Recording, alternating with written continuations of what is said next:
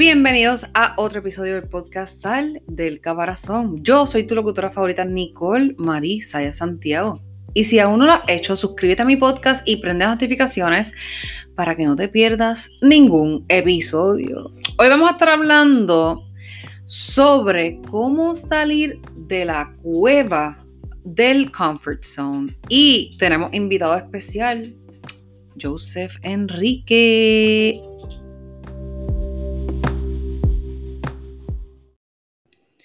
Vamos a estar hablando sobre qué es la cueva de la zona de confort, cómo puedes salir de ahí, y también traje a Joseph para que nos dé unos tips and tricks sobre cómo, aún estando en nuestro trabajo de ocho a cinco o en un trabajo full time, nosotros como quiera podemos duplicar nuestro dinero. O sea, ¿por qué? Porque ahora mismo yo soy una fiel creyente de que yo no le quiero trabajar por hora a nadie. ¿Por qué? Porque yo quiero hacer mi chavo a mi manera. Y that's it, pero trabajando para mí. Ahora, hay personas que desean lo mismo, pero aún así se las buscan aún teniendo un trabajo por hora. Ejemplo. Joseph Henry. Así que él nos va a estar compartiendo ya mismito sus tips and tricks. Ok, so yo les voy a explicar cómo la zona de confort parece una cueva de cavernícolas. So, yo creo que ustedes se imaginen esta cueva, ¿verdad? Una cuevita, una cueva. Entonces, adentro, los cavernícolas se sienten espectacular porque está la comida. Ahí es que duermen. So, ahí es que están cómodos por la seguridad.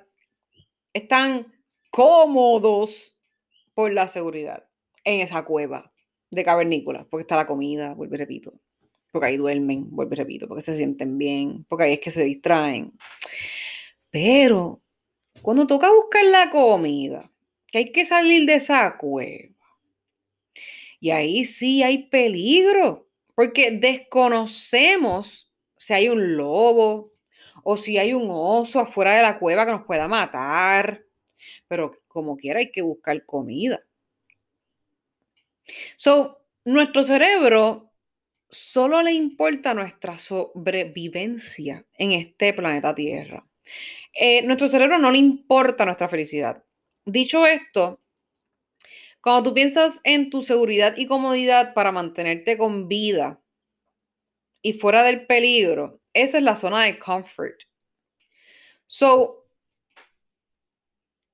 esa zona de peligro sería la zona de la incertidumbre. Y como dije, un cavernícola que sale a buscar comida y se enfrenta con miedo a lo desconocido, pero tiene que moverse para buscar comida y darle de comer a sus crías también para que no mueran.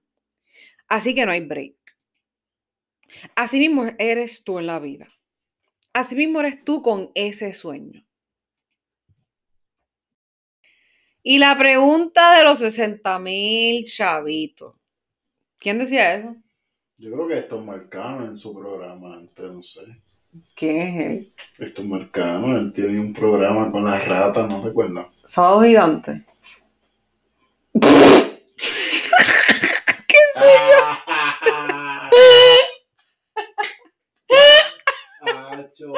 Chacal. Ay, pues, no me puede ser, no. Eso, después de reírme tanto, yo les voy a estar explicando cómo salir de la cueva. Es bien fácil. Te tienes que simplemente andar preguntando dos preguntas, valga la redundancia, que mucho yo digo eso. Cada vez que sientas un miedo, yo quiero que tú te preguntes dos cosas. Número uno, ¿esto me va a matar? Si la contestación es que no, pues hazlo. Si no te mata, hazlo, claro. Y número dos, ¿esto me va a ayudar a crecer? Si la contestación es que sí, hazlo. No te va a matar y te va a ayudar a crecer, pues claro que lo tienes que hacer. Aquí le pego con un ejemplo. So, tú sientes el mismo miedo para todo. Si tú estás a punto de tirarte por un barranco, tú vas a sentir miedo. Y si tú vas a hacer un live por primera vez, o te vas a tomar una foto por primera vez, o vas a hacer algo por primera vez, tú vas a sentir que miedo. Ahora, ¿cuál es la diferencia de uno y el otro? Que uno te mata y el otro no. Que uno no te ayuda a crecer y el otro sí. ¿Me entienden ahora?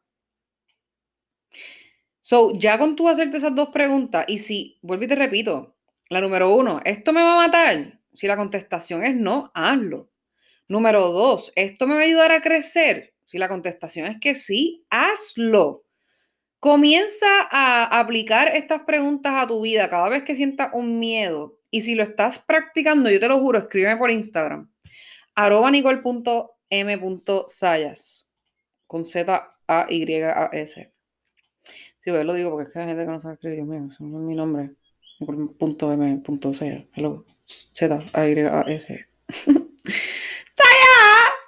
¡Sayas! Ok. Ya, ya ríe demasiado.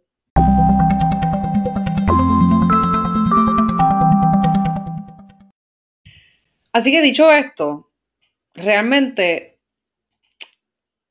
para mí estar encerrado en la zona de comfort es lo que nos mantiene en ese trabajo que tanto odiamos por tanto tiempo, o no arriesgándonos en la vida. ¿Por qué estoy diciendo esto? Porque, como les estaba diciendo al principio de este podcast, hay personas que aún así trabajando de ocho a cinco, de nueve a cinco, pueden duplicar su dinero. Y yo quiero, Joseph, que tú me indiques cómo es que Joseph lo hace. Cuéntame, Joseph, ¿cómo es que tú pensaste en invertir el dinero de otras maneras aún trabajando de nueve a cinco, ocho a cinco? Pues mira, eh, antes de todo, saludo a todos y todas. Eh, yo he planificado, ¿verdad?, diferentes maneras de cómo poder invertir mi dinero, porque un eh, dinero bien invertido no es pérdida, es ganancia, ¿verdad? Porque estás invirtiendo en, en ti, en, en ese dinero. Estás, eh, yo lo veo como si pusiera mi dinero a trabajar por mí. En otras palabras, eh, hago dinero mientras duermo, eh, y hay diferentes maneras de poder invertir, eh, y yo Eh, especialmente, ¿verdad?, lo personal, que trabajo de ocho a cinco. Eh, tengo el privilegio de trabajar desde casa. Tengo mi computadora, mis teléfonos, y lo que hago ahora mismo es... Eh, Pero es por esto de la pandemia, ¿no? Es eh, correcto. Estoy trabajando ah. desde la casa por, por lo de la pandemia, eh, porque trabajo físicamente, ¿verdad? En una farmacéutica. Eh, y lo que hago es que el dinero que... me planifiqué, ¿verdad? Porque no es que yo estoy sacando dinero a lo loco. Uno tiene que tener un plan, uno tiene que tener un dinero para emergencia, uno tiene que tener eh, dinero para eh, cualquier, ¿verdad?, caso que surja, y también para invertir. Eh, porque si vemos bien, nosotros estamos muy acostumbrados a vivir del cheque. ¿Por qué? Porque nos gusta comprar a veces cosas innecesarias, cosas que no necesitamos, que a la semana... puede estar cogiendo polvo, ¿verdad? Y, y eso es dinero, eh, para mí, dinero malgastado. So, ese dinero, en vez de yo gastarlo en diferentes cosas que tal vez no necesite, eh, lo pongo a trabajar, lo pongo a invertir en acciones, en diferentes cosas, ¿verdad?, que me, que, que me ayuden a mí en mis proyectos. Como lo es, ¿verdad?, lo, eh, invertir en mi educación. Para mí es bien importante... Eh, Eh, esa inversión. ¿Por qué? Porque me está ayudando a mí a seguir creciendo en el futuro. Eh, por eso es bien importante lo que es la planificación financiera para poder crear, ¿verdad?, un balance entre lo que quieres y lo que tienes ahora. Pues yo comparto lo que tú haces. O sea, para mí es bien importante que tú estés en este episodio, porque yo soy el tipo de persona que soy pro no trabajar por hora, porque tú sabes lo fuerte que yo tengo, tener libertad financiera y, no, y también tener libertad de tiempo, que eso es lo que yo aspiro a tener. Pero ya a mí se me dio esa oportunidad, gracias a Dios. este, tú aún estás trabajando de ocho a cinco, pero ya tú sabes que quieres dejar ese trabajo en un futuro. Pero entonces estás utilizando lo que ganas para poder invertirlo, para poder duplicarlo, obviamente, inteligentemente. So, eso es algo súper inteligente que muchas de las personas que están trabajando ocho a cinco, nueve a cinco, lo que sea tu horario, full time, whatever, por hora, puedes aplicar a tu vida para que comiences a duplicar tu dinero aún estando en ese trabajo de ocho a cinco, nueve a cinco, trabajo por hora que necesitas estar. Ahora, Joseph, ¿cómo tú crees? Como que la gente que cobra siete veinticinco, ¿cómo deberían hacer ellos? Pues mira, es bien importante ver el valor del tiempo y el dinero. Imagínate que yo estoy trabajando a siete veinticinco y tengo que dedicarle una hora de mi, de mi vida para recibir siete veinticinco. Para mí eso es estúpido, porque para mí una hora de vida vale más que siete veinticinco. Eso es bien importante. Que un Whopper. Que un Whopper, ¿verdad? Una combinación china. Mira, es, es, es duro, ¿verdad? Eh, la realidad que nos toca vivir, ¿verdad? Por el, por nos el tratan como fast food. Es un sistema, ¿verdad? Que está mal. Eh, fast employees. Así mismo es. So, imagínate que tienes que gastar. Yo creo que nosotros estamos más de nueve horas fuera trabajando. Si es que, ¿verdad? Vamos a contar la hora que nos levantamos para prepararnos. Las ocho o nueve horas, ¿verdad? Contando horas de almuerzo que tenemos que estar en el trabajo. Las horas de regreso a la casa. Estamos más de doce, once horas fuera de la casa para recibir la misma cantidad de dinero semanal. Si no es que nos cortan semanas, nos cortan horas, que es un dolor en el bolsillo. Por eso hay que planificarse, ¿verdad? Porque ya viste que no suena ilógico tener que trabajar una hora de tu vida por siete veinticinco, o ¿verdad? O X dinero que estés recibiendo ahora. Si estás recibiendo buen dinero ahora, lo estás haciendo bien. Pero si no, tienes que hacer muchos arreglos y salir de esa zona de confort, de esa zona de que estás conforme con lo que tienes ahora. Uno tiene que salir de ahí y planificarse a largo plazo y trazarse metas. Eh, es bien importante tener el norte. Ambición. Correcto, ambición. Sí, uno tiene que desear, eh, aunque yo soy una persona que en verdad soy demasiado humilde, yo no soy de las personas que quiero todo ni nada, yo solamente me gustaría estar más tiempo con mi familia, eh, poder ayudarlo y proveer, ¿verdad? Yo tengo dos hijos y me gustan que ellos estén felices, además de, de cuestión de dinero, de regalo, eh, pero siempre es bien importante, ¿verdad? Porque si salimos es que está el gasto. Gasolina, eh, los niños se antojan de todo, ¿verdad? Que padre o madre saben que son gastos. Vamos para McDonald's. Yo no comí McDonald's, ya voy para McDonald's, mira un McDonald's. Se me cayeron los nuggets ahorita, por favor, comprame un McDonald's de nuevo. Sí, porque fue por culpa de la peja. Mira, esto es real, mi gente, esto es real. Literal, lo pasamos ahorita con uno de los grillos.